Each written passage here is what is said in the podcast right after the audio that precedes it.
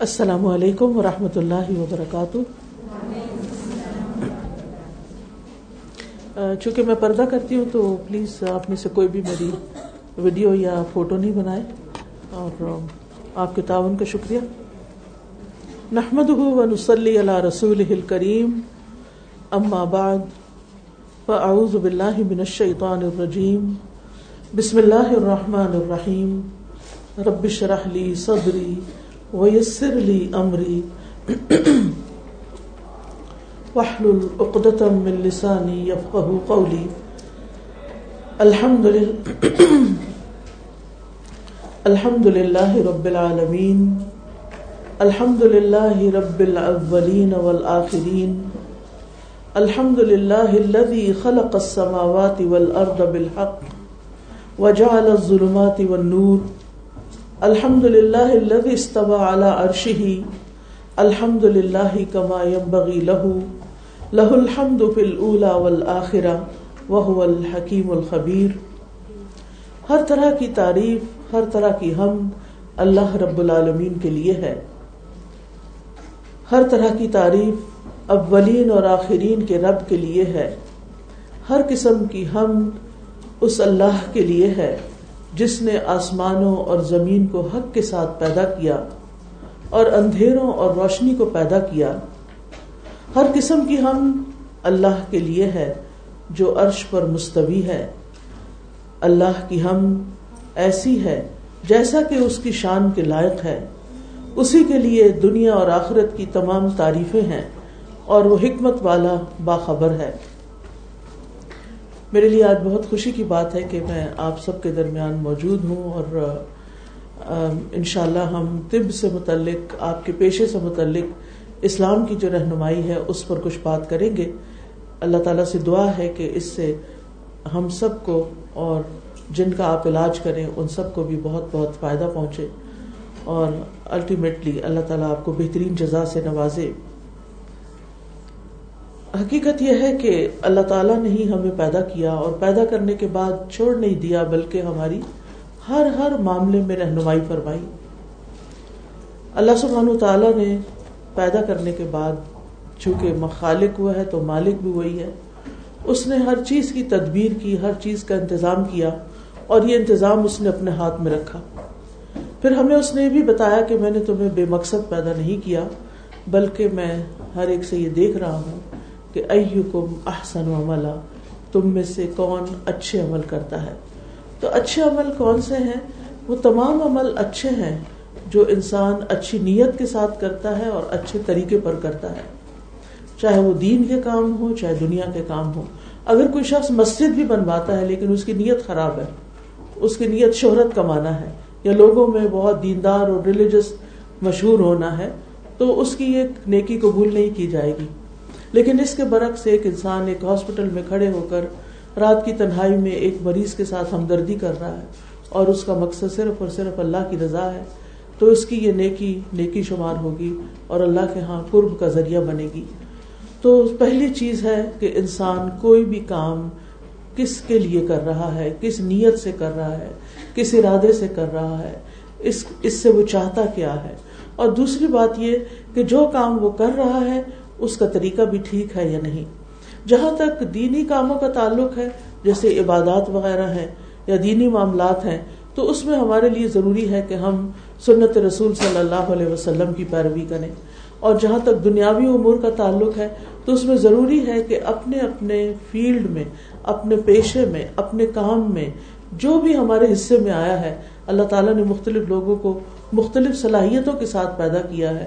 اور ہر ایک کو الگ الگ کام بانٹے ہیں، تو جس کے حصے میں جو بھی کام آئے، اس کو وہ بہترین طریقے سے کرے، احسان کے درجے پر کرے، اور اس سے دوسروں کو فائدہ پہنچائے۔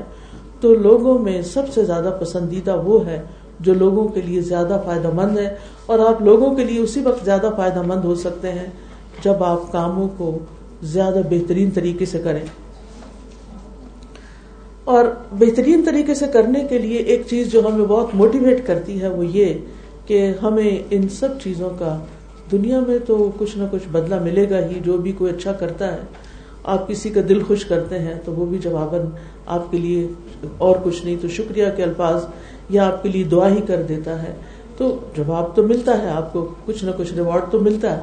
لیکن انسان یہ سوچتا ہے، جو مومن ہے، اس میں اور غیر مومن میں فرق یہ ہے کہ مومن یہ سوچتا ہے کہ جو کچھ وہ کرتا ہے، اس کا ریوارڈ الٹیمیٹلی اللہ سبحان تعالیٰ کے پاس ہے۔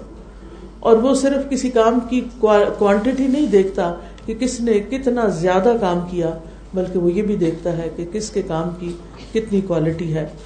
تو جس شخص کو یہ یقین ہو کہ وہ اپنے رب سے ملاقات کرے گا اور ایک دن اپنے رب کے سامنے جا کر کھڑا ہوگا، پھر وہ اس کے کاموں میں کتنی زیادہ کوالٹی ہو۔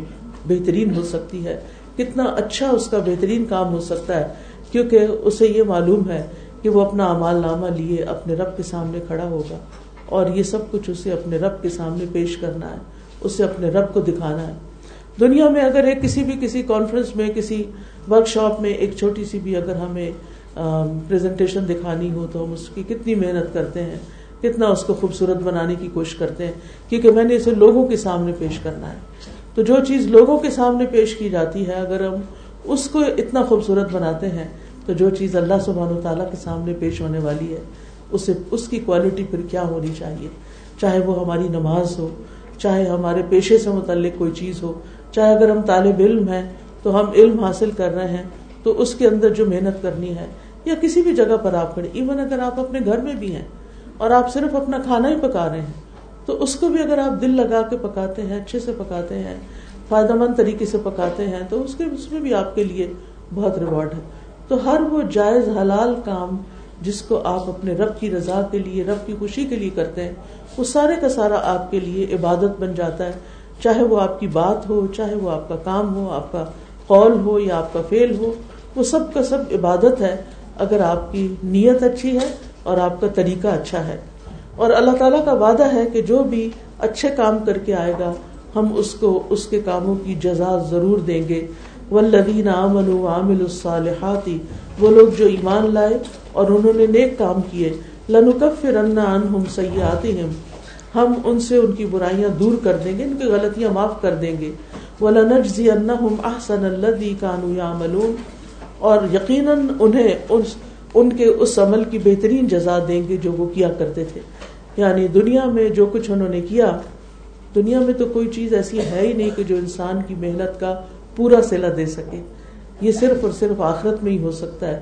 اسی لیے اللہ تعالیٰ نے آخرت بنائی ہے۔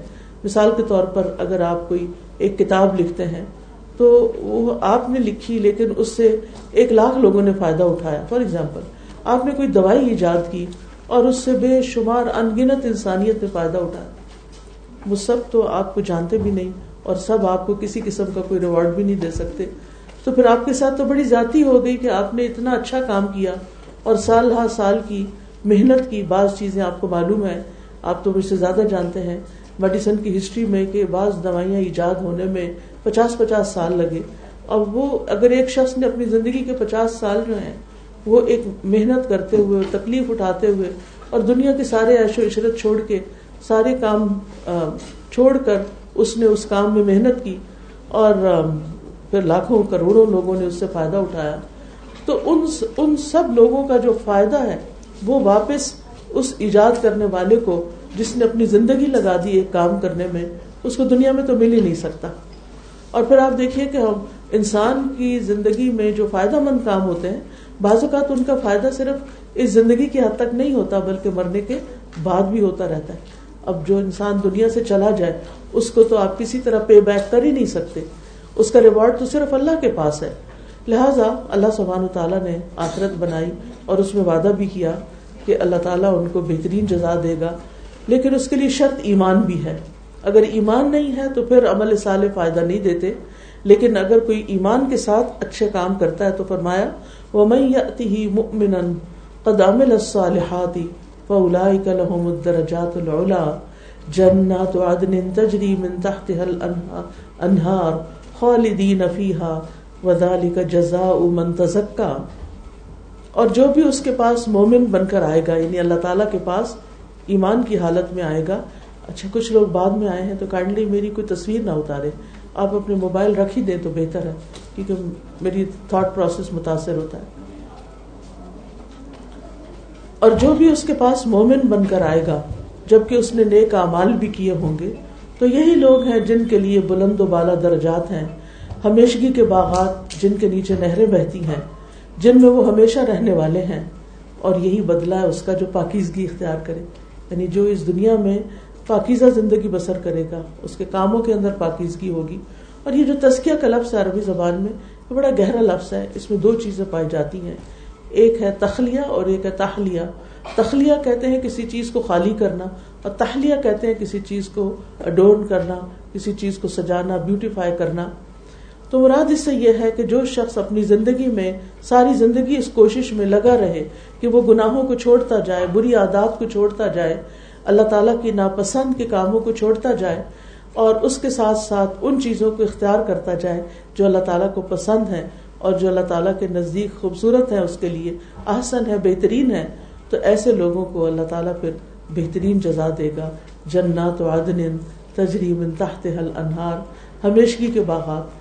یعنی جنت کی خوبصورتی تو اپنی جگہ ہے، لیکن اس کی بڑی خوبصورتی یہ ہے کہ وہ اس پہ کبھی خزاں نہیں ہے۔ جنت میں کبھی خزاں نہیں ہے۔ جنت کو کبھی ختم نہیں ہونا، جنت سے کبھی کوئی نکالا نہیں جائے گا۔ جنت ہمیشہ کی زندگی کا نام ہے۔ لہذا انسان اگر کوشش کرے تو وہیں کے لیے کرے۔ اب چند چیزیں میں بیماری اور علاج سے متعلق کروں گی جو اسلام نے ہمیں بتائی ہیں۔ سب سے پہلی چیز تو یہ کہ بیماری کی کئی وجوہات ہو سکتی ہیں، لیکن بعض اوقات بیماری کسی کی وجہ کے بغیر بھی آ سکتی ہے۔ انسان اچھا بلا ہوتا ہے صحت مند ہوتا ہے۔ بیماری کی کوئی ریزن نہیں ہوتی، لیکن وہ بیمار ہو جاتا ہے۔ تو ایسا کیوں ہوتا ہے؟ یہ اس کا ایک امتحان ہوتا ہے۔ اللہ تعالیٰ فرماتے ہیں، وَلَنَبْلُوَنَّكُمْ بِشَيْءٍ مِّنَ الْخَوْفِ وَالْجُوعِ وَنَقْصٍ مِّنَ الْأَمْوَالِ وَالْأَنفُسِ وَالثَّمَرَاتِ وَبَشِّرِ الصَّابِرِينَ۔ اور یقیناً ہم تمہیں خوف اور بھوک اور مالوں اور جانوں اور پھلوں کی کمی میں سے کسی نہ کسی چیز کے ساتھ ضرور آزمائیں گے۔ کیونکہ دنیا میں انسان کا امتحان ہو رہا ہے، ہر انسان کا ہو رہا ہے اور ہر ایک کے چیلنجز فرق ہیں۔ کوئی کسی مشکل میں گرفتار ہے، کوئی کسی میں، لیکن خالی کوئی بھی نہیں۔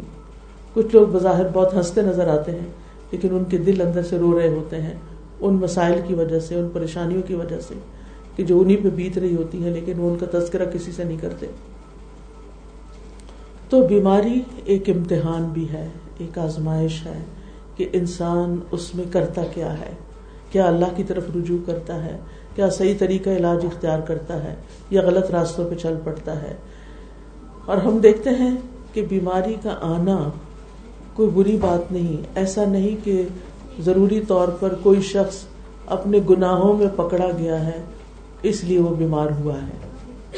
یا ضروری نہیں کہ اس نے کوئی بہت بڑی بد پریزی کر لی ہے جس کی وجہ سے وہ بیمار ہوا ہے۔ انبیاء علیہ السلام پر بھی بیماریاں آتی رہی اور اس میں سب سے بڑی مثال حضرت ایوب علیہ السلام کی ہے۔ وزقر ابدنا ایوب ازنا دار بہو انی مسنی شیطان بنسب معذاب اور ہمارے بندے ایوب کا ذکر کیجیے، جس نے اپنے رب کو پکارا کہ شیطان نے مجھے بہت دکھ اور تکلیف دی ہے۔ اب اس میں آپ دیکھیے کہ جب انسان بیمار ہوتا ہے تو اس کی اسپرٹ سلو ہو جاتی ہے کمزور ہو جاتا ہے۔ تو ہمارا جو دشمن ہے شیطان، وہ اس وقت ہم پر حملہ کر دیتا ہے۔ وہ ہمیں فوراً موت کا خیال ڈالے گا، اب تم زندہ نہیں رہو گے، اور تم مر گئے تو تمہارے پیچھے کیا ہوگا، اور تمہارے آگے کیا ہوگا۔ اور تمہارے ساتھ یہ بڑی ذاتی ہو گئی ہے کہ تم ہی بیمار ہو گئے ہو، باقی سب لوگ اچھے بلے ہیں۔ اور پھر اگر آپ علاج کے باوجود ٹھیک نہ ہو رہے ہو تو شیطان کا اٹیک اور سخت ہوتا ہے اور بعض اوقات انسان اللہ کی رحمت سے مایوس ہونے لگتا ہے۔ یہ مایوسی کفر ہوتی ہے اور انسان کے لیے ایک بڑے امتحان کی چیز یعنی بیماری تو امتحان ہے، لیکن اس بیماری پر جو نا امیدی ہے اور جو اللہ تعالیٰ سے ناراضگی ہے، وہ اس سے بڑا امتحان ہے۔ بیماری تو انسان کو دنیا میں تکلیف دے رہی ہے، لیکن اللہ سے ناراض ہونا، اللہ سے بدگمان ہونا انسان کی آخرت کو برباد کرنے والا ہے۔ لہٰذا being a doctor always try کہ آپ کے جو پیشنٹس ہیں وہ نا امید نہ ہوں۔ اور دوسری بات یہ کہ جو صبر وہ کر رہے ہیں تکلیف کے اوپر، اس پر ان کو اجر کی بشارت دیتے جائیں۔ ان نما صابرون اجرا بغیر حساب۔ کہ صبر کرنے والوں کو ان کا اجر بے حساب ملے گا۔ یعنی ایک ایک لمحہ، ایک مومن کو اگر ایک کانٹا بھی چپتا ہے تو اس کے گناہ معاف ہو جاتے ہیں اور اس کے درجات بلند ہو جاتے ہیں۔ لہٰذا ہم دیکھتے ہیں کہ ایوب علیہ السلام ایک طویل عرصے تک کہتے ہیں کہ اٹھارہ سال تک بیمار رہے اور ان کو ایسی اسکن ڈیزیز تھی کہ جس کی وجہ سے ان کے جسم میں کیڑے پڑ گئے تھے اور ان کے جسم کے اندر سے کیڑے جھڑتے تھے۔ لیکن اس کے باوجود وہ اللہ تعالیٰ کی رحمت اور اللہ کی عنایت سے کبھی بھی مایوس نہیں ہوئے۔ انہوں نے کبھی ہمت نہیں ہاری اور وہ کہتے تھے کہ جب میں کیونکہ ان کے دوست، ان کے رشتے دار، ان کے گھر والے، ان کے بچے فوت ہو گئے یعنی وہ جو گھر والے تھے، وہ بچے تو فوت ہو گئے، صرف ایک اکیلی بیوی ان کے ساتھ رہ گئی، دوست رشتے دار سب چھوڑ گئے ان کو۔ ان کے جانور مویشی مر گئے، ان کے فصل خراب ہو گئے یعنی صرف ایک مصیبت نہیں آئی تھی، مصیبت پر مصیبت آئی۔ فائنینشیل کرائسس تھے فزیکلی سخت قسم کی بیماری کا شکار ہوگی لیکن آپ کو پتا ہے کہ وہ کیا سوچتے تھے؟ وہ کہتے تھے کہ جب یہ ساری چیزیں میرے پاس سے کہتے وہ دنیا کے امیر ترین انسان تھے، بہت مال و متا تھا، صحت بہت اچھی تھی، اور اسی طرح گھر والے بھی، بچے اور سب خوبصورت یعنی دنیا کی ہر نعمت جسے آپ کے نعمت کہتے ہیں، وہ ان کے پاس تھی۔ لیکن پھر اللہ تعالیٰ کی طرف سے آزمائش آئی تو ہر ایک چیز چلی گئی۔ تو وہ کہتے تھے کہ، اے اللہ، پہلے میرے اور تیرے درمیان میرے بچے اور میرا گھر اور میرا مال حائل تھا۔ اب تو کوئی بھی نہیں رہا اور صرف میں ہوں اور تو ہے اور تیری عبادت ہے۔ یعنی اب مجھے کسی قسم کی کوئی مصروفیت نہیں رہی۔ اب تو میں صرف میں یعنی کہ میری تجھے پکارنے میں اور تیری عبادت کرنے میں مجھے زیادہ وقت مل گیا۔ اور ایک حقیقت ہے کہ ایک بیمار جو بستر پہ پڑ جاتا ہے تو اللہ کے ذکر کے علاوہ وہ کر بھی کیا سکتا ہے؟ نہ وہ اٹھ کے کچھ کام کر سکتا ہے، نہ ہی وہ کسی کو کوئی مدد کر سکتا، نہ ہی کسی، زیادہ دیر کسی سے کوئی بات کر سکتا۔ ہے ایک آخری چیز جو وہ کر سکتا ہے، وہ اللہ کی یاد ہے۔ اللہ سے باتیں ہیں۔ اور ہر لمحہ وہ اس تکلیف پہ اجر کمائے جا رہا ہے اور ساتھ ساتھ اللہ تعالیٰ سے قرب بڑھ رہا ہے۔ لیکن یہ بڑے نصیب والوں کو حاصل ہوتا ہے۔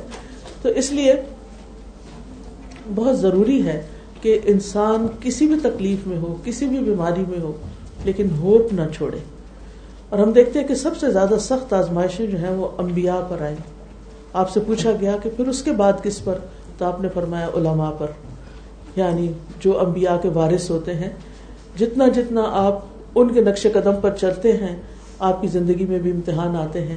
لیکن پھر وہ امتحان ان کو اللہ تعالیٰ کے اور زیادہ قریب کر دیتے ہیں۔ بعض اوقات یہ ریزن بھی ہوتی ہے کہ اللہ تعالیٰ کے ہاں ایک شخص کا اجر اور مقام بہت اونچا ہوتا ہے۔ لیکن وہ اپنے عمل کے ذریعے وہاں تک نہیں پہنچ سکتا۔ تو اللہ تعالیٰ اس کو کسی مشکل میں ڈال دیتے ہیں، کسی بیماری میں مبتلا کر دیتے ہیں۔ اور وہ اس پر صبر کرتا ہے، اس پہ اجر کی توقع رکھتا ہے۔ تو وہ اس کا مقام یہاں سے وہاں تک بلند پہنچ جاتا ہے۔ آپ کو معلوم ہے، جنت کے سو درجے ہیں۔ اور ایک درجے اور دوسرے کے درمیان اتنا فرق ہے جتنا زمین سے آسمان کا۔ دنیا میں آپ دیکھیے کہ لوگوں نے کلاس سسٹم بنائے ہوئے ہیں اور کچھ اسٹینڈرڈ مقرر کیے ہوئے ہیں۔ کون کہاں رہتا ہے تو اس کا کیا درجہ اور کون کیا پڑھا ہوا تو اس کا کیا درجہ۔ لیکن آخرت میں جنت جو ہے اس وہ اعمال کے اعتبار سے درجے ہیں۔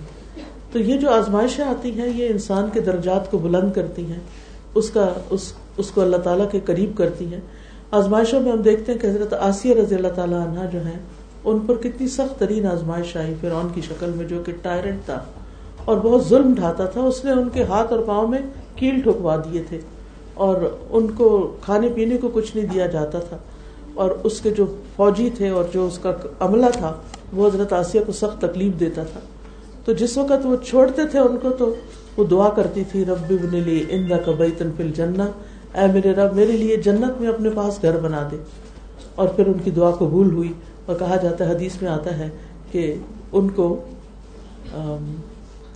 پردہ ہٹا کر جنت میں ان کا گھر بھی دکھا دیا گیا تھا دنیا میں۔ اور اس پر وہ مسکرا دی۔ تو جب ان ان جو ان پر کارندے تھے، انہوں نے دیکھا تو کہا کہ یہ خاتون تو دیوانی ہو گئی ہیں کہ اتنی سخت تکلیف میں مسکرا رہی ہیں۔ لیکن ظاہر ہے کہ جس کو اللہ کے وعدوں پر یقین ہوتا ہے، وہ مشکل سے مشکل حالات میں بھی مسکرا سکتا ہے۔ وہ تکلیف کے باوجود بھی ہنس سکتا ہے، کیونکہ اس کو اس بات پر یقین ہے کہ یہ جو کچھ میرے ساتھ ہو رہا ہے، یہ ظلم نہیں ہے، یہ بھی ایک ایک طرح سے اللہ سبحان و تعالیٰ کی رحمت ہے جو ایک اور بھیس میں میرے سامنے آئی ہے۔ خود ہم دیکھتے ہیں کہ نبی صلی اللہ علیہ وسلم کو دو آدمیوں کے برابر بخار ہوتا تھا اور سر درد بھی دو آدمیوں کے برابر ہوتا تھا۔ یعنی عام بیماروں کے مقابلے میں نبی صلی اللہ علیہ وسلم کی بیماری دگنی ہوتی تھی۔ اب آپ دیکھیے کہ آپ اللہ کے محبوب تھے۔ اور آپ پر یہ جو آزمائش آتی تھی، کیونکہ آپ کا حوصلہ بھی بلند تھا۔ تو لا يكلف اللہ نفسا الا وسعها اللہ تعالیٰ کسی کو اس کی وسط سے بڑھ کر اس پہ بوجھ نہیں ڈالتا، اس کو تکلیف نہیں دیتا۔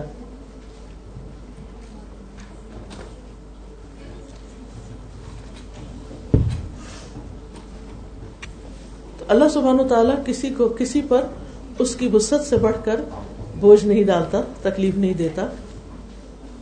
لہذا نبی صلی اللہ علیہ وسلم کا چونکہ حوصلہ بھی بلند تھا اور آپ کے درجات بھی بلند تھے، تو اس وجہ سے ان کے ان کے اوپر آنے والی آزمائش بھی بہت بڑی تھی۔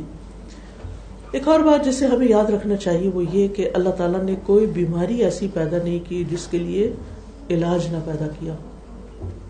لہذا نہ تو مریض کو مایوس ہونا چاہیے اور نہ ڈاکٹر کو یہ سوچنا چاہیے کہ اس مریض کا کوئی علاج نہیں۔ علاج موجود ہے۔ یہ الگ بات ہے کہ کسی کو وہ معلوم ہے اور کسی کو وہ معلوم نہیں۔ بعض اوقات وہ پنجابی میں کہتے ہیں نا کہ اگر کسی کو ٹھیک ہونا ہو تو وہ تھوڑی سی وہ جو ہوتی ہے نا، سوا راک راک کی چٹکی سے بھی ٹھیک ہو جاتا ہے انسان۔ اور یہ ایسے بعض اوقات ہوتا ہے کہ ایک چیز جس کے بارے میں آپ نے سوچا نہیں ہوتا، وہ تھوڑی سی مقدار میں بھی آپ کے لیے علاج کے لیے کافی ہو جاتی ہے۔ ابھی میرے بھائی آئے ہوئے تھے تو بتا رہے تھے کہ میں جا رہا تھا تو ایئرپورٹ سے میں نے کچھ لے کے کھا لیا اور جہاز کے اندر ہی انہیں فوڈ پوائزنگ ہوگی اور ان کی طبیعت بہت خراب ہوگی اور پھر جب ایئرپورٹ پہ اترے تو وہاں بھی تو دوسرے بھائی لینے کے لیے آئے ہوئے تو کہنے لگے کہ ہومیوپیتھک میں ایک دوا ہوتی ہے نقص ہومی کا۔ تو کہنے لگے کہ ایک خوراک مجھے دی انہوں نے اور میریکل کی طرح کام کی کہ اس کے بعد مجھے پتہ نہیں چلا کہ میں بیمار بھی ہوا۔ تو بعض اوقات ایسا بھی ہوتا ہے کہ ایک دم مریض شفا یاب ہو جاتا ہے۔ بعض اوقات طبی اچھے سے اچھا علاج جو ہے، وہ بھی انسان کو فائدہ نہیں دیتا۔ تو بہرحال اللہ سبحانہ تعالیٰ نے بیماریوں کو بھی پیدا کیا ہے اور علاج بھی پیدا کیا ہے۔ آپ صلی اللہ علیہ وسلم نے فرمایا، بے شک اللہ نے جب بیماری کو پیدا کیا، تو اس کا علاج بھی پیدا فرمایا۔ بس اس کے لیے علاج کیا کرو۔ یعنی تمہیں علاج کرنا چاہیے۔ یہ نہیں سوچنا چاہیے کہ نہیں اب میں ٹھیک ہو ہی نہیں سکتی، اب کوئی فائدہ نہیں علاج کرنے کا۔ یعنی انسان کوشش کرتا رہے۔ اور ایک اور جگہ پر آتا ہے کہ اللہ تعالیٰ نے کوئی بیماری پیدا نہیں کی، مگر اس کی دوا پیدا کی، سوائے بڑھاپے کے۔ کیونکہ بڑھاپے سے انسان واپس جوانی کی طرف نہیں لوٹ سکتا۔ ایک اور چیز یہ ہے کہ بیماری کو برا بھلا نہیں کہنا چاہیے۔ اس سے منع کیا گیا ہے۔ یعنی یہ اللہ کے عزن سے آتی ہے۔ تقدیر کا ایک حصہ ہوتی ہے۔ اس میں انسان کے لیے خیر ہوتی ہے۔ بعض تکلیفوں کی وجہ سے انسان اپنی غلطیوں کو یاد کر لیتا ہے۔ یعنی بعض اوقات ہمیں یہ بھی یاد نہیں ہوتا کہ ہم نے کون کون سے غلط کام کیے ہیں، کون سے گناہ کیے ہیں۔ لیکن جب انسان پہ کوئی تکلیف آتی ہے تو اس کو سوچنے کا غور و فکر کرنے کا موقع ملتا ہے۔ کیونکہ ہم زندگی کی گہما گہمی میں بھاگ رہے ہوتے ہیں، بھاگ رہے ہوتے ہیں، اپنے آپ کو بھی بھولے ہوئے ہوتے ہیں۔ لیکن جب کوئی تکلیف آتی ہے تو پھر ہم ہر چیز رک جاتی ہے اور پھر اس میں ہمیں اپنے اندر جھانکنے کا موقع ملتا ہے، اپنی غلطیوں کا احساس ہوتا ہے، توبہ کی توفیق ہوتی ہے اور انسان کو اپنی اصلاح کسی بھی حوالے سے ہو سکتی ہے، اپنی فزیکل مینٹل یا کسی اور چیز کی۔ رسول اللہ صلی اللہ علیہ وسلم نے فرمایا، بخار کو برا نہ کہو، کیونکہ بخار بنی آدم کو گناہوں سے اس طرح دور کر دیتا ہے جس طرح بھٹی لوہے کی میل کو چیل کو دور کر دیتی ہے۔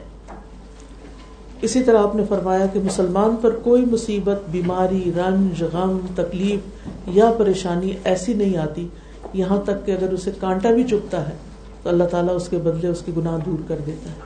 لہذا بیماری میں بھی خیر ہے۔ مانگنی نہیں چاہیے۔ اللہ تعالیٰ کو آفیت کی دعا سب سے زیادہ پسند ہے۔ لیکن اگر آ جائے تو اس کو برا بھلا نہ کہا جائے۔ ایک آدمی نے رسول اللہ صلی اللہ علیہ وسلم سے پوچھا یہ جو بیماریاں ہمیں لگ جاتی ہیں، بتائیے ان میں ہمارے لیے کیا ہے؟ یعنی یہ کیوں بیماری آ جاتی ہے؟ آپ نے فرمایا یہ بیماریاں گناہوں کا کفارہ بن جاتی ہیں۔ ابئی ابن کاب نے عرض کیا، اگرچہ بیماری چھوٹی ہی کیوں نہ ہو؟ آپ نے فرمایا ہاں اگرچہ ایک کانٹا ہی کیوں نہ چپ جائے، یا اس سے بھی کم یعنی کسی بھی قسم کی کوئی تکلیف۔ یہ سن کر ابئی ابن کاب نے اپنے بارے میں دعا کی۔ کہ موت تک کبھی بخار ان سے جدا نہ ہو۔ لیکن ایسا ہو کہ حج، عمرہ اور جہاد فی سبیل اللہ اور فرض نماز با جماعت میں رکاوٹ نہ بنے۔ چنانچہ اس کے بعد جب کوئی انہیں ہاتھ لگاتا تو ان کا جسم تپ رہا ہوتا تھا۔ لیکن وہ باقی نیکیوں میں پیچھے نہیں رہے اور یہ موت تک ان کا حال رہا۔ کیونکہ ان کو یہ خوشخبری ملی کہ بخار سے ہر قسم کے گناہ جل جاتے ہیں۔ تو انہوں نے وہی اپنے لیے مانگ لیا۔ بہرحال اوور آل ویسے ہمیں منع کیا گیا اس سے، کیونکہ ہر بندے کا اتنا حوصلہ بھی نہیں ہو سکتا کہ پھر بیمار رہ کے کچھ کام بھی کر سکے۔ کیونکہ بہرحال بیماری جو ہے، وہ انسان کے نیک مال میں رکاوٹ کا سبب بھی بنتی ہے۔ اور اس کے لیے خوشخبری یہ ہے کہ جب انسان بیمار ہوتا ہے، تو بیماری سے پہلے جو کام وہ اچھے کر رہا ہوتا ہے، وہ بیماری کے دوران بھی اس کے امال نامے میں لکھے چلے جاتے ہیں۔ مثلاً ایک شخص صبح جس وقت اٹھتا ہے تعجد پڑتا ہے، اب بیمار ہو گیا، نہیں پڑھ سکتا۔ تو بیماری سے پہلے جو وہ تحجد روز پڑھتا تھا، وہ تحجد کے وقت فرشتے آتے ہیں اور اس کے امال نامے میں اس کے تحجد لکھ دیتے ہیں۔ اسی طرح وہ قرآن کی تلاوت صبح کے وقت کیا کرتا تھا۔ اب اس کے پاس بیٹھنے کی ہمت ہی نہیں ہے، پڑھنے کی، دیکھنے کی، بولنے کی۔ وہ اس وقت فرشتے آتے ہیں اور اس کا وہ عمل لکھ دیتے ہیں۔ کیونکہ وہ اپنی پچھلی زندگی یہ کرتا رہا۔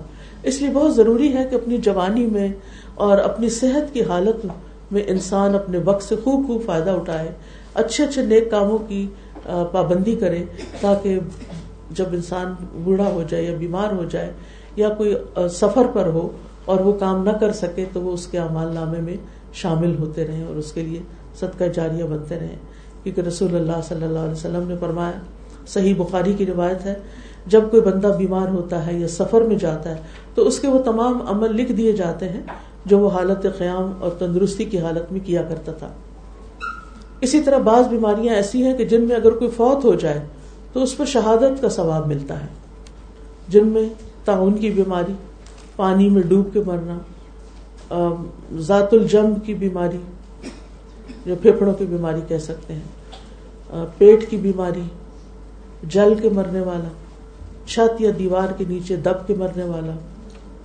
اسی طرح حاملہ عورت جو اپنے حمل کے دوران مر جائے یا ولادت کے وقت مر جائے یہ سب بھی شہادت کا درجہ پاتے ہیں۔ یعنی ان کا پھر حساب نہیں ہوتا اور ان کے ان کو معاف کر دیا جاتا ہے اور ان کے لیے جنت میں داخلہ لکھ لیا جاتا ہے۔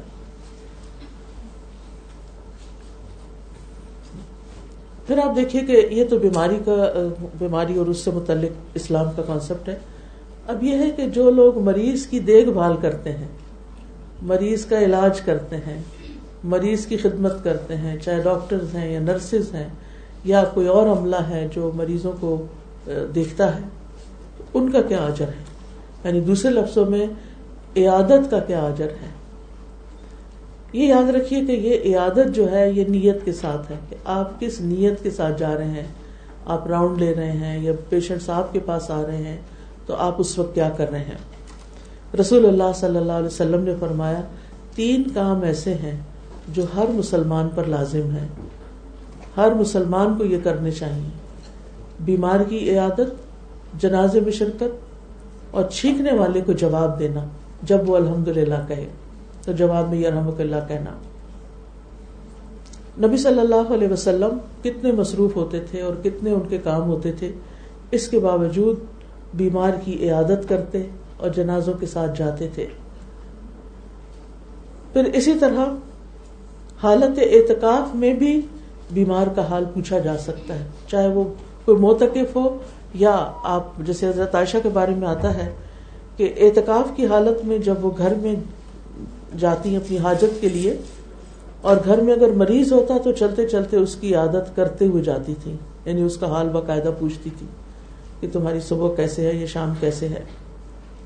اسی طرح فرشتے بھی بیماروں کی عیادت کرتے ہیں۔ یعنی یہ وہ کام ہے جو فرشتے بھی کرتے ہیں۔ یعنی وہ لوگ جو باقاعدگی سے مسجد میں حاضر ہوتے ہیں اور بیماری کی وجہ سے نہیں آ پاتے، تو پھر انہیں پتہ چلتا ہے کہ وہ بیمار ہیں، تو باقاعدہ وہ اس مریض کے پاس حاضر ہوتے ہیں۔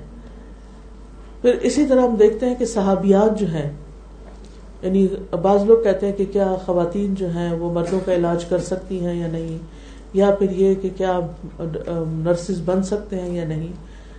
آئیڈیلی تو ایسا ہی ہونا چاہیے کہ مردوں کا علاج مرد کریں، عورتوں کا علاج عورتیں کریں، لیکن بعض صورتوں میں ممکن نہیں ہوتا۔ بعض جگہیں ایسی ہوتی ہیں، بعض سسٹمز ایسے ہوتے ہیں کہ جہاں پر اپوزٹ جینڈر کو بھی دیکھنا پڑتا ہے یا علاج کرنا پڑتا ہے۔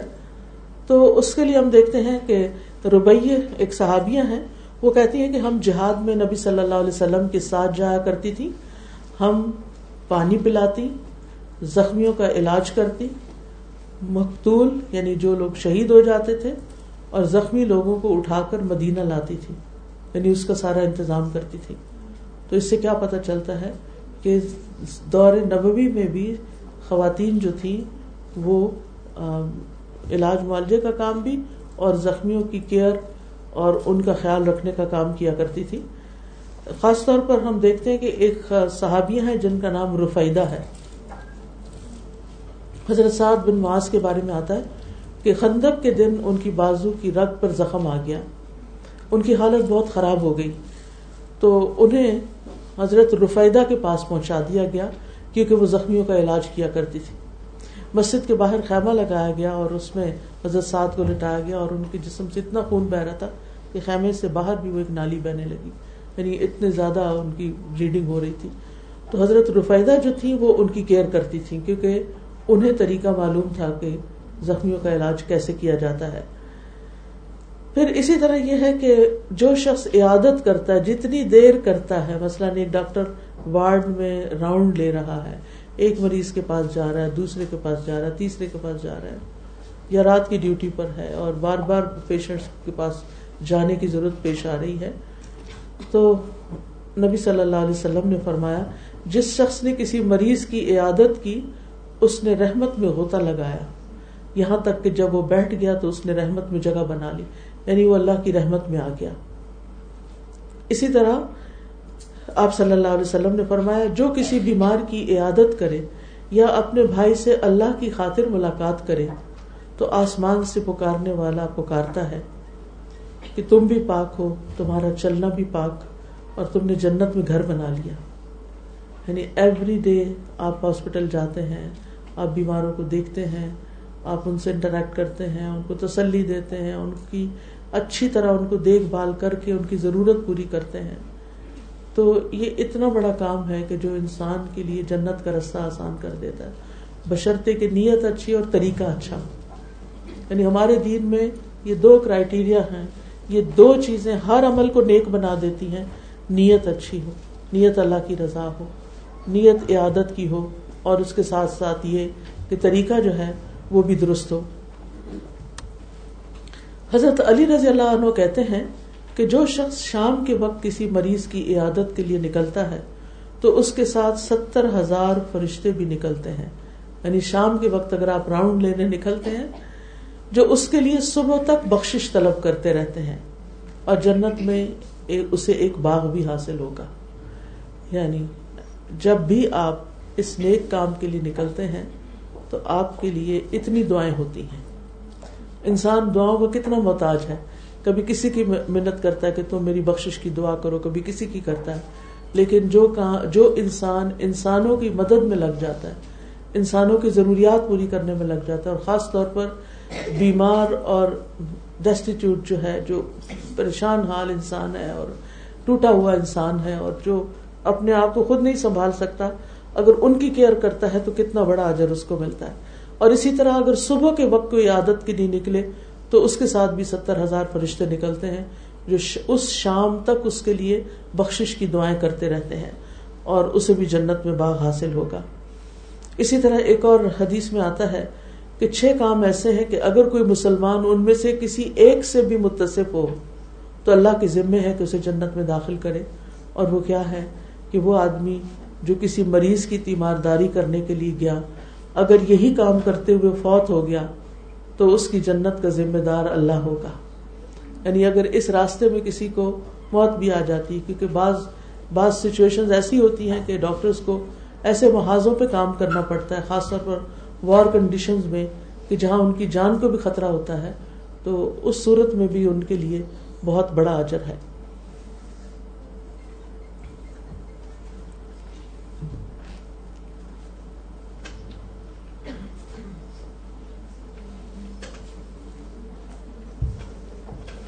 اور یہ بھی یاد رکھیے کہ دوسروں کو فائدہ پہنچانے والے لوگ اللہ تعالیٰ کے محبوب ہوتے ہیں۔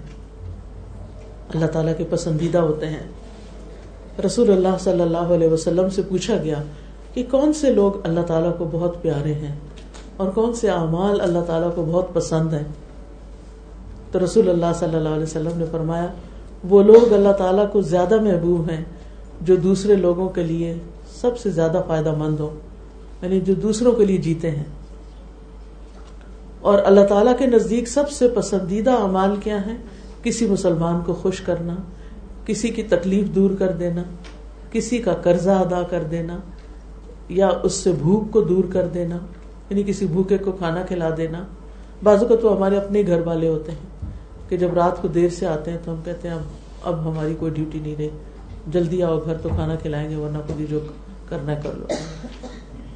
اور جو اپنے بھائی کے ساتھ اس کی ضرورت پوری کرنے کے لیے چلا، حتیٰ کہ اسے پورا کر دیا اللہ اس کو اس دن ثابت قدم رکھے گا جس دن قدم ڈگمگا جائیں گے یعنی انتہائی خوف کا دن جو قیامت کا دن ہوگا، اس میں اس شخص کو اطمینان نصیب ہوگا۔ یہ جو دوسروں کی خدمت ہے، عیادت ہے، ان کے کام آنا ہے، یہ ہمارے نبی صلی اللہ علیہ وسلم کی سنت ہے۔ آپ خود چل کے کمزور مسلمانوں کے پاس جایا کرتے تھے، ان سے ملاقات کرتے، ان کی عادت کرتے، ان کے جنازوں میں حاضر ہوتے۔ ایک خاتون مسجد نبی میں جھاڑو دیا کرتی تھی۔ اور اس کا کوئی گھر بار نہیں تھا، بس ایسے وہ وہاں پر مسجد کے پاس ہی رہتی ہیں اور مسجد کی صفائی انہوں نے اپنے ذمے لے رکھی تھی۔ تو ایک بار نبی صلی اللہ علیہ وسلم مسجد گئے تو دیکھا کہ وہ خاتون نظر نہیں آئی۔ آپ نے پوچھا، وہ خاتون کہاں گئی؟ تو پتا چلا کہ وہ رات کو فوت ہو گئی تھی تو صحابہ نے فوراً ہی اس کو، اس کا جنازہ خود ہی پڑھا کے اس کو دفن کر دیا۔ تو آپ نے فرمایا کہ مجھے اس کی قبر پر لے چلو۔ اور آپ نے جا کر اس کے لیے وہاں دعا کی۔ تو اس سے کیا پتا چلتا ہے؟ اس سے یہ بات سمجھ میں آتی ہے کہ کسی کسی کا احسان اور کسی کی نیکی کا خیال رکھنا اور اس کو ماننا اور اس کا بدلہ دینا ہمارے نبی صلی اللہ علیہ وسلم کی سنت ہے۔ کہ کس طرح آپ وہاں خود تشریف لے جاتے ہیں اور کس طرح آپ ان کی مدد کرتے ہیں۔ یعنی ان کے لیے دعائیں غائبانہ ایک طرح سے نماز جنازہ کرتے ہیں۔ حالانکہ اس کا، اس خاتون کا کوئی اسٹیٹس نہیں تھا۔ وہ ایک ایک کلینر تھی۔ لیکن اس کے، اس اچھے عمل کی وجہ سے نبی صلی اللہ علیہ وسلم نے اس کو کتنا ایک مقام دیا، کتنا اس کو احترام دیا۔ ہمارے ہاں عام طور پر ان جنازوں میں شریک ہوا جاتا ہے جو جن کا بڑا اسٹیٹس ہوتا ہے، کیونکہ اس کے پیچھے کی نیت شاید یہ بھی ہوتی ہے کہ وہاں پر کچھ اور ایسے لوگ مل جائیں گے کہ جن کے ساتھ ہمارے کچھ ٹائز جو ہیں وہ مضبوط ہو جائیں گے اور دنیا کا کوئی فائدہ ہو جائے گا۔ لیکن غریب لوگوں کے جنازے پہ عام طور پہ نہیں جاتے۔ لیکن ہمارے نبی صلی اللہ علیہ وسلم کی سنت کچھ اور ہے۔ پھر اسی طرح لوگوں کی جو مدد ہے، ذاتی عبادت سے بھی افضل ہے۔ ایک تو فرض عبادتیں نا، اس کے بعد نوافل آ جاتے ہیں۔ نبی صلی اللہ علیہ وسلم نے فرمایا، مومن کو خوش کرنا، اس کا قرض ادا کرنا، اس کی ضرورت پوری کرنا، اس سے کسی مصیبت کو دور کرنا افضل اعمال میں سے۔ اور جو کسی کی مصیبت دور کرتا ہے، اللہ اس کے لیے کافی ہو جاتا ہے۔ تو ڈاکٹرس اور اسٹاف کا مریض کے ساتھ جو تعلق ہے، اس میں چند چیزوں کا خیال رکھنا ضروری، کیونکہ میرے پاس اب بہت تھوڑا وقت ہے۔ ہو سکتا ہے آپ کا کوئی کوشچن بھی ہو، تو میں چند مین مین پوائنٹرز آپ کے سامنے رکھ دیتی ہوں۔ سب سے پہلی بات جو میں نے پہلے بھی عرض کی، کہ ہر کام خالصتاً اللہ کی رضا کے لیے کرنا ہے۔ یعنی جب تھک بھی جائیں، جب محنت کر رہے ہوں، جب چاہے آپ کو اس پر فیس مل رہی ہو، پیسے مل رہے ہو سیلری مل رہی ہو، کچھ بھی۔ لیکن وہ کیا حیثیت رکھتی ہے؟ ایک شخص کی زندگی آپ نے بچا لی، ایک شخص کی تکلیف آپ نے دور کر دی، ایک شخص کی جان جا رہی تھی اور آپ اس کے مدد کو پہنچ گئے۔ تو یہ بہت بڑی نیکی اس کی جزا آپ کو صرف اللہ ہی دے سکتا ہے، لہٰذا اسی سے توقع رکھے کیونکہ وہ سب سے بڑی جزا دے گا۔ انسان کچھ نہیں دے سکتا انسان کو۔ اور جو دیتا بھی وہ بہت تھوڑا ہوتا ہے۔ بازو کا تو اس کے کام کا بھی نہیں ہوتا۔ وہ اس کو اس دنیا میں رہ کے استعمال بھی نہیں کر سکتا۔ لہذا ہر کام نمبر ون اللہ کی رضا کے لیے، خالص اس کے لیے۔ پھر کیونکہ اسی پر ہی اجر ملنے والا ہے۔ پھر پوری سنسیئرٹی کے ساتھ مریض کی خبر کی پوری آنےسٹی کے ساتھ۔ یعنی کہ اس میں کسی قسم کی کوئی کیئر لیسنس کی گنجائش نہیں۔ کیونکہ جتنا بڑا ریوارڈ ہے، اگر نیگلیجنس کی وجہ سے مریض کی جان جاتی ہے یا اس کو تکلیف پہنچ جاتی ہے، تو اس کی سزا بھی اتنی بڑی ہے۔ پھر اس پر دنیا میں قصاص بھی ہے۔ پھر یہ ہے کہ مریضوں کے ساتھ شفقت، نرمی اور اچھا اخلاق۔ اس سے ہی مریض صحت مند ہو جاتے ہیں۔ بہت سے مریض صرف اچھے ڈاکٹر کی وجہ سے بہت اچھا محسوس کرتے پچھلے دنوں کراچی جانا ہوا تو وہاں پر کسی کو کینسر ہو گیا تھا تو اس سے تبادلہ خیال کچھ ہوا۔ ہر تھوڑی دیر بعد وہ ایک جملہ دہراتی تھی، میری ڈاکٹر بہت اچھی تھی۔ میری ڈاکٹر بہت اچھی تھی، میری ڈاکٹر بہت اچھی تھی۔ تو میں حیران ہوگی کہ کم ہی مجھے یہ جملہ سننے کو ملتا ہے۔ یعنی اتنی ایک طرح سے اموشنلی اٹیچ بھی تھی اور دوسرا یہ کہ ایک ٹراما ہوتا ہے نا، انسان کو پتہ چلتا ہے کہ ویسی بیماری میں پڑ گیا تو۔ پھر اگر ڈاکٹر اچھا ہو، حوصلہ دینے والا ہو، تو انسان جلدی اس مشکل سے باہر نکل آتا ہے۔ اور لوگوں میں سب سے بہترین وہ لوگ ہیں جن کے اخلاق سب سے اچھے۔ اللہ کے یہاں بہترین ہونے کا یہ کرائٹیریا لہٰذا عام لوگوں کا اچھا اخلاق بھی میٹر کرتا ہے، لیکن ڈاکٹرز کا تو بہت زیادہ کرتا ہے۔ نبی صلی اللہ علیہ وسلم نے فرمایا مومن محبت کرتا ہے اور اس سے محبت کی جاتی ہے۔ اس بندے میں کوئی خیر نہیں جو نہ محبت کرتا ہے اور نہ ہی اس سے محبت کی جاتی ہے۔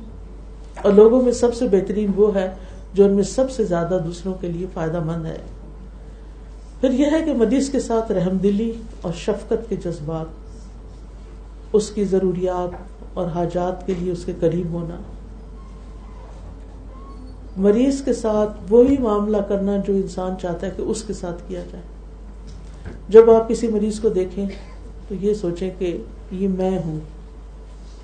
یعنی اس کی جگہ اپنے آپ کو رکھ لیں کہ میں اس کو اپنے آپ کو کیسے چاہوں گی کہ مجھے ٹریٹ کیا جائے۔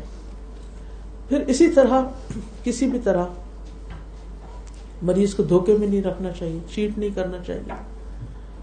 خاص طور پر یہ جو ہمارے ہاں ایک ٹرینڈ چل پڑا ہے کہ اگر کوئی شخص چند دن اس کی زندگی کے تو ڈاکٹرز کبھی نہیں بتاتے، کبھی ڈاکٹرز گھر والوں کو بتا دیتے ہیں تو اس شخص کو نہیں بتایا جاتا۔ اکثر لوگ مجھے میسج کر کے مسئلہ یہ پوچھتے رہتے ہیں کہ ڈاکٹر نے مدر کو اتنے دن کا بس دیا ہے کہ یہ چھ دن اور ہیں، یہ چھ ہفتے اور ہیں، تو کیا ہم بتائیں یا نہیں؟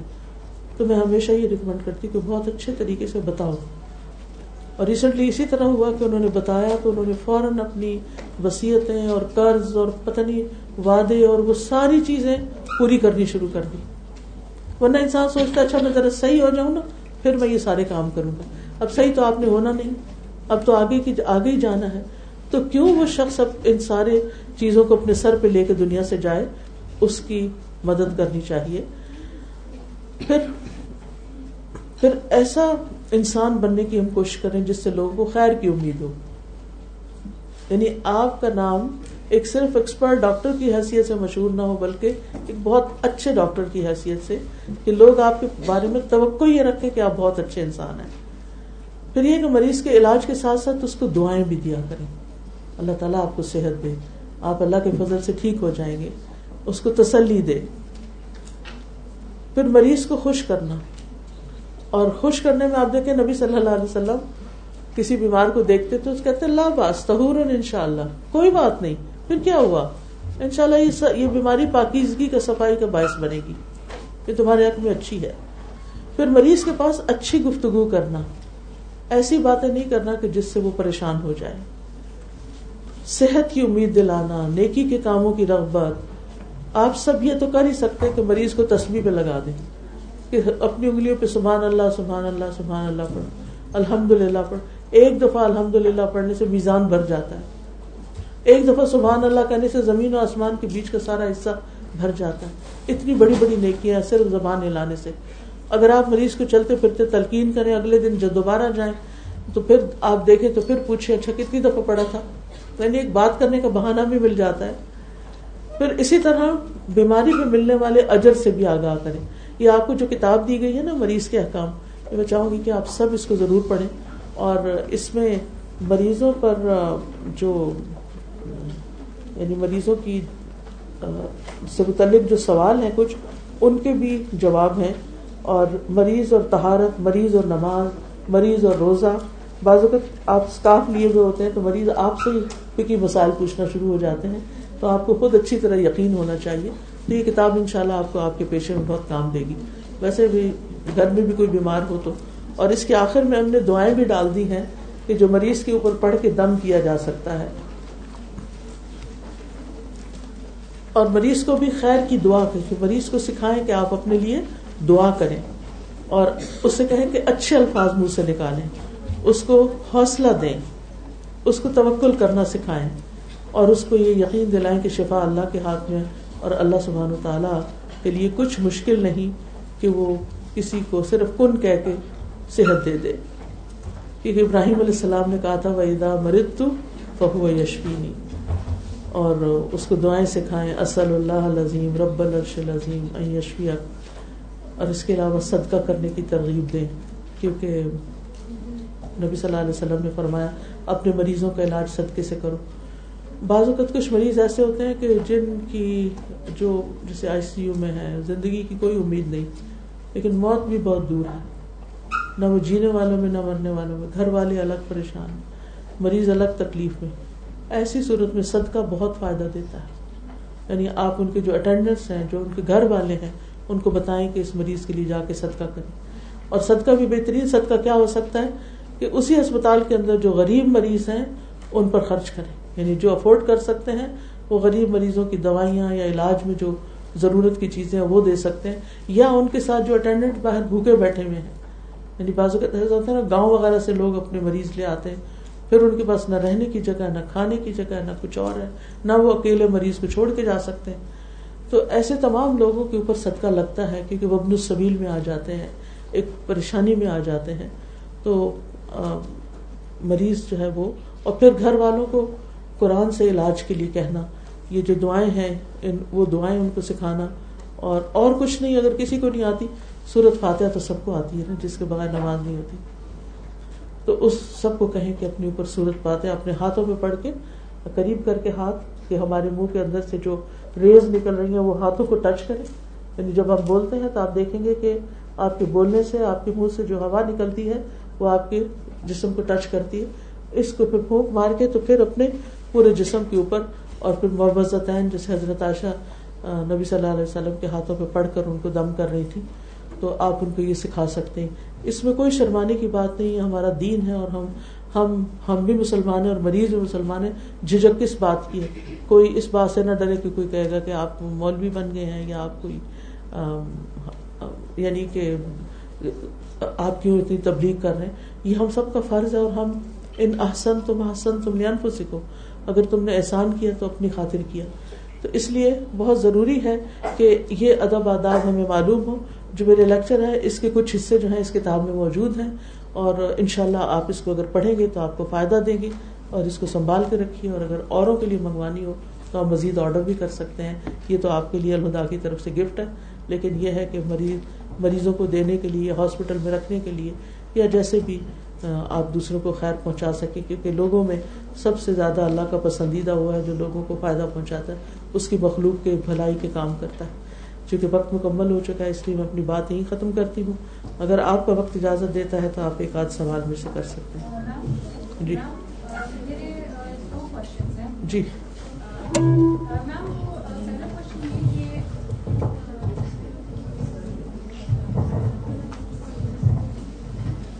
السلام علیکم۔ میرا جو پہلا سوال ہے نا وہ یہ ہے نا کہ یہ جو حدیث ہے نا کہ کہ اللہ تعالیٰ نے کوئی بھی بیماری نہیں ایجاد کی لیکن کہ اس کا علاج نہ ہو۔ ہاں تو لیکن میم یہ جو واقعات جو جیسے حضرت ایوب علیہ السلام کا جو تھا اور جس طرح کئی جو حضرت مصع علیہ السلام اور ان کی جو ان کے ساتھ جو لوگ تھے وہ بھی کسی وبا کی وجہ سے فوت ہوئے تو یہ تو اللہ کی طرف سے تھا نا۔ تو ایک سوال یہ ہے اور دوسرا سوال یہ ہاں وہ تو ٹھیک ہے یعنی اللہ تعالیٰ چاہتا ہے تو شفا ہوتی یعنی دو باتیں ہیں یہاں۔ ایک یہ ہے کہ ہر بیماری کا علاج ہوتا ہے، لیکن جو بیمار ہے، ضروری نہیں کہ اس کو پتا ہو کیا مجھے کیا کرنا ہے۔ ٹھیک ہے؟ اب حضرت ایوب علیہ السلام کو اللہ سبحان تعالیٰ نے علاج بتایا تھا۔ وہ کیا تھا؟ پانی کے چشمے سے نہاؤ۔ اور اب بھی آپ دیکھیں کہ کئی لوگ سلفر سے جن چشموں میں سلفر ہوتی ہے، اسے نہاتے میں بھی ایک دفعہ سواد تھا، یہ کون سا علاقہ تھا؟ وہاں ایک گرم پانی کا چشمہ تھا اور اس میں بہت لوگ آئے ہوئے تھے اسکن ڈیزیز کا علاج کرنے کے لیے۔ تو ایسی چیزیں تو موجود ہیں۔ اور دوسرا یہ ہے کہ وہ جو علیہ السلام کے زمانے کی آپ بات کری کہ ہزاروں لوگ فوت ہو گئے، تو ایسی وبائیں بھی آتی ہیں، زلزلے آتے ہیں بہت سے طریقوں سے۔ تو وہ تو تقدیر کا ایک حصہ ہے، کیونکہ دنیا نے ختم ہونا ہے۔ علاج یعنی ہر بیماری کے علاج کا مطلب یہ نہیں کہ پھر ہر بیمار شفا بھی پائے گا۔ اور میم اور میرا دوسرا کوشچن یہ ہے کہ جنت میں جانے کے لیے سب سے پہلے عبادت اور نماز کے بارے میں پوچھی جاتی ہے نا۔ اب فار ایگزامپل ابھی نان مسلم ہے چل ایک مسلمان بھی کنسیڈر کر لینا لائک ان دونوں نے نہ کوئی نماز پڑھی ہو یا کچھ بھی اور نان مسلم تو اللہ پہ یقین بھی نہیں کرتے نا۔ لیکن انہوں نے جیسے کہ آپ کی والی بات کرنی کہ لوگوں کی بہت انہوں نے مدد کی اور ان کو بہت ہمیں جب ثواب میں نہیں ملا ہونا یہ لوگ پھر بھی جنت میں جا سکتے ہیں یا نہیں؟ اس میں تو یہ تو اللہ کا فیصلہ نا، لیکن ہمیں جو بتایا گیا وہ یہی کہ جنت میں جانے کے لیے ایمان شرط ہے۔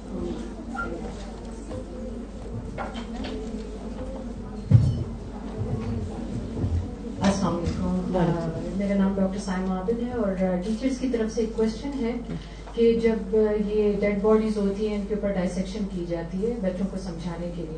تو اللہ کا اس کے بارے میں کیا حکم ہے؟ اور آج کل کے اس میں جب سینیریو میں جبکہ ویڈیوز موجود ہیں اور اس قسم کی تو اس کے حوالے سے بہت ہی سینسیٹیو بات ہے۔ تو وہ آپ کا ویو لینا ضروری ڈاکٹر فردوس صاحب جواب دیں۔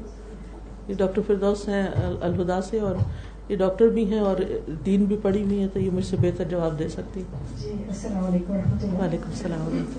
ایسا ہے کہ ہمیں اسلام کی یعنی قرآن تعلیمات سے اور حادی سے پتہ چلتا ہے کہ مومن کی باڈی کو اس کے مرنے کے بعد جو ہے وہ چیرا پھاڑا نہیں جائے گا۔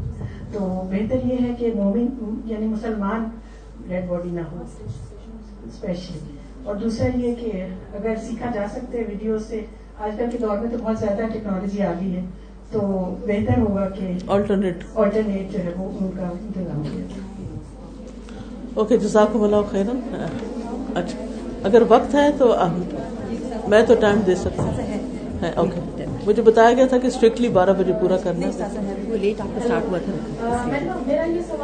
اچھا باقی لوگ ان کا سوال سنیں ٹھیک ہے؟ کبھی پیشنٹس کو کہتے ہیں کہ آپ کی بیماری جو ہے یہ لا علاج ہے۔ جس طرح سیریبرل پالسی ہو گئے یا برین ڈیتھ ہو جاتی ہے جی ہاں۔ تو اس کیس میں میڈیکل پوائنٹ آف ویو سے اس کا کوئی علاج نہیں ہے۔ لیکن یہ تو پھر ہم مطلب ہمیں ڈیپ انسائڈ یہ بھی پتا ہے کہ اللہ تعالیٰ نے کوئی ایسی بیماری نہیں بنائی جی اس کا مطلب یہ ہے اس حدیث کا۔ اور اس حدیث کی ایک اور روایت میں آگے یہ بھی آتا ہے کہ علم من علم و جاہلا من جاہلا کہ جس کو معلوم ہے اس کو تو معلوم ہے اور جس کو نہیں معلوم نہیں معلوم۔ یعنی جب ہم یہ کہتے ہیں کہ ہمارے پاس اس کا علاج نہیں جس کا مطلب ہے ہمیں معلوم نہیں ٹھیک ہے؟ اور کچھ چیزیں ایسی جو ریورس نہیں ہوتی نا وہ بیماری نہیں وہ ڈیتھ ہے۔ ڈیتھ ریورس نہیں ہوتی۔ اگر برین ڈیتھ برین ڈیتھ ہو گئی ہے یہ ہارٹ فیل ہو چکا ہے تو اس کا ریورس پھر کیسے ہو؟ جی۔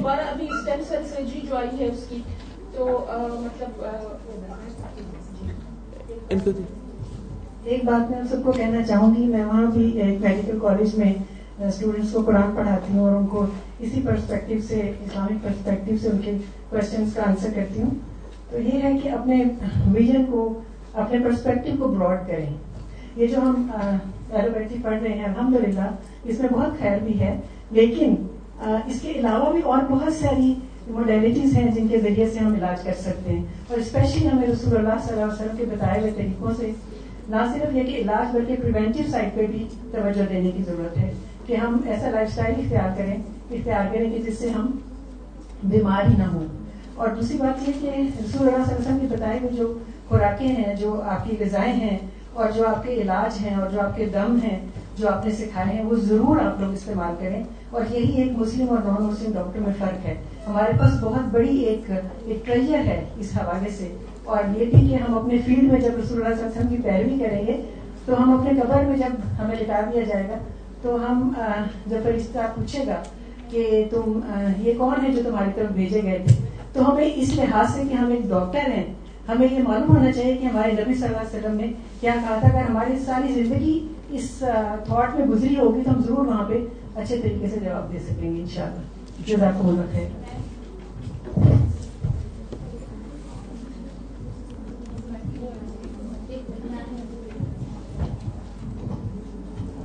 السلام علیکم میرا نام ڈاکٹر رومانہ انعام ہے اور چند سوالات مریض کے مریضہ کے حوالے سے گائنی کی۔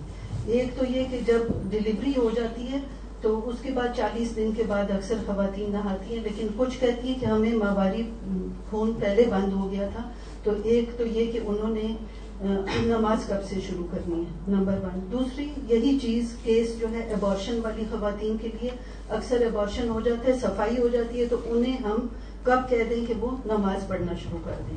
اور تیسرا، جن، سوری، سوال تھوڑا لمبا ہے، لیکن چونکہ میرا خیال میں سب کی ضرورت ہے، بعض لڑکیوں کی یا بعض عورتوں کی ماہواری ٹائم سے لمبی ہو جاتی ہے، تو ہم انہیں دس دن کا ٹائم دیتے ہیں کہ اس کے بعد تم کر سکتی ہو، لیکن انہیں بیچ بیچ میں اسپاٹنگ ہوتی ہے لائک ایک ہفتے بعد دوبارہ ماہواری آ جاتی ہے۔ اور وہ کہتی ہیں وہ پراپر ماہواری کی طرح کی، تو یہ والی لوگ کب نماز شروع کر سکتے ہیں؟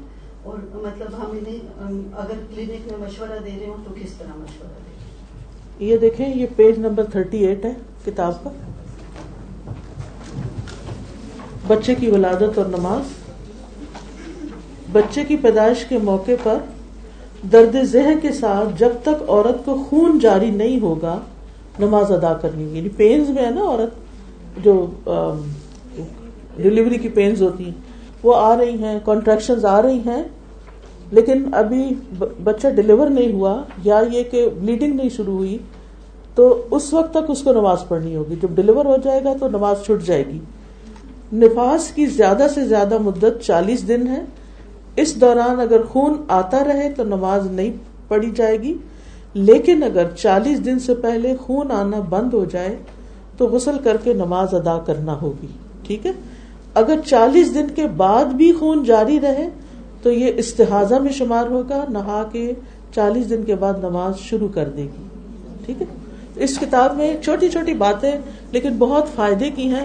میری پھر گزارش ہوگی کہ آپ اس کو تھوڑا تھوڑا کر کے ضرور پڑھ لیں تاکہ آپ کو مریضوں کے مریضوں کو گائیڈ بھی کر سکیں۔ اس کے علاوہ ایک اور کتاب ہے پیج تھرٹی ایٹ ہے یہ۔ یہ جہاں سے میں نے پڑھا نا پیج تھرٹی ایٹ ہے۔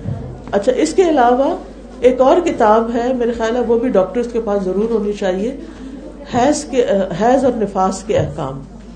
یعنی پیریڈس کے متعلق بہت ساری کنفیوژن ہوتی ہیں۔ اب کسی کو زیادہ دن آ رہے ہیں ختم ہی نہیں ہو رہے، سارا مہینہ ہی اسپاٹنگ ہو رہی ہے، تو کب سے کب تک؟ اور اس کو ڈٹرمن کیسے کیا جائے گا؟ یہ ساری چیزیں اس کے اندر موجود ہیں۔ اگر لینی ہو تو وہ پھر منگوائی جا سکتی ہیں کتابیں، اور اس میں بھی بہترین گائیڈنس ہے۔ اور یہ انہوں نے ہی بہت محنت کر کے اور ریسرچ کر کے کافی وقت لگا کے ان کتابوں کو تیار کیا تاکہ لوگوں کو فائدہ پہنچے۔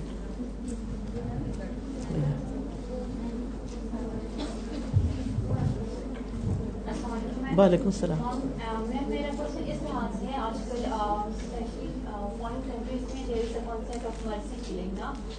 پیشنٹ چاہتا ہے وہ اتنی تکلیف برداشت نہیں کر سکتا تو ہی آفر اس کو ڈیتھ کی ہاں۔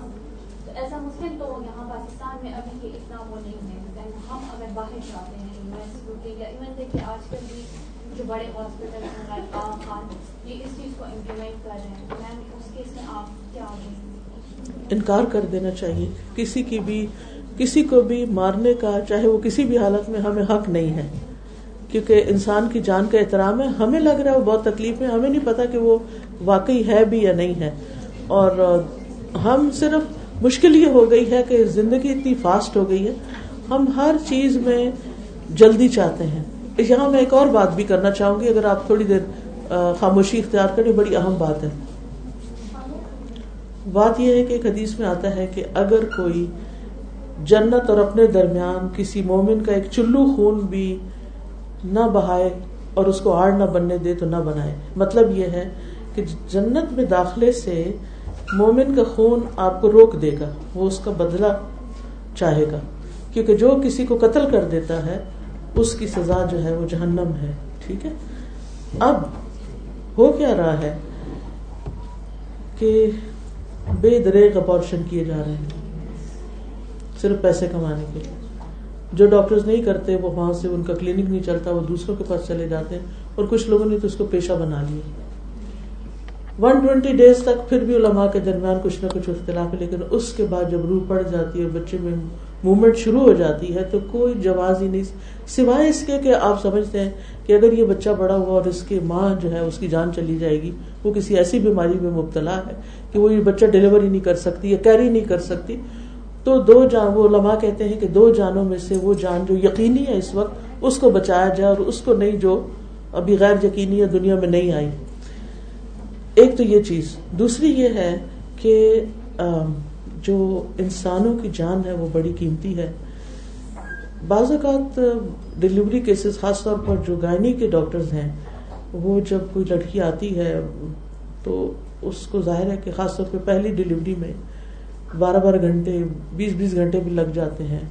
ڈاکٹر کو بھی انتظار کرنا پڑتا ہے۔ کلینک بھی بزی ہے، خصوصاً جو پرائیویٹ کام کر رہے ہوتے ہیں، ان کا کلینک بزی ہو جاتا ہے۔ پھر بعض اوقات وہ ڈلیوری رات کو ہو رہی ہوتی ہے تو ڈاکٹر کی رات کی نیند خراب ہوتی ہے۔ تب ہو کیا رہا ہے؟ آتے ہی تھوڑی سی دیر دیکھا، پھر کہا کہ آپ آپریشن کا ڈائسیکٹ کر دیں اب اب آپ سوچے ڈائسیکٹ کیا ایک اچھے بلے جسم کو نقصان دیا۔ وقتی طور پر تو ریلیف ملا، لیکن اس کے بعد ایک نارمل اور ایک ہیلتھی ڈلیوری جو ہے، وہ جو اللہ نے ایک فطرت کا قانون بنایا، وہی ہے۔ اب کیا ہے کہ ڈاکٹر کا کام بھی جلدی ختم ہو اس کو پیسے بھی زیادہ ملے۔ اور سفر کس نے کیا؟ مریض نے سفر کیا۔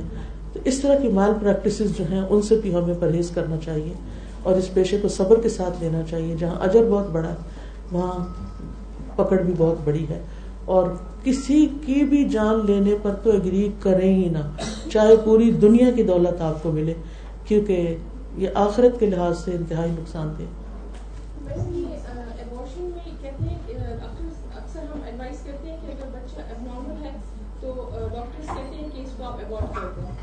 کیا اس کو جینے کا حق نہیں؟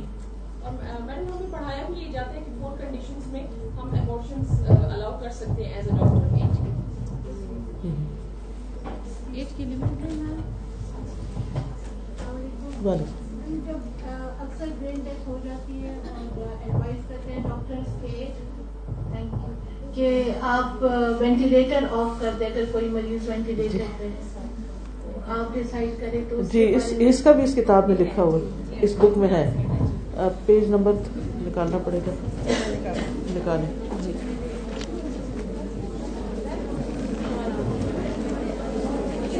جی۔ یہ آپ دیکھیے۔ Page number page number sixty three. Page number sixty three پہ مرسی کلینک کا لکھا ہوا ہے۔ وینٹیلیٹر کا کہاں page sixty two.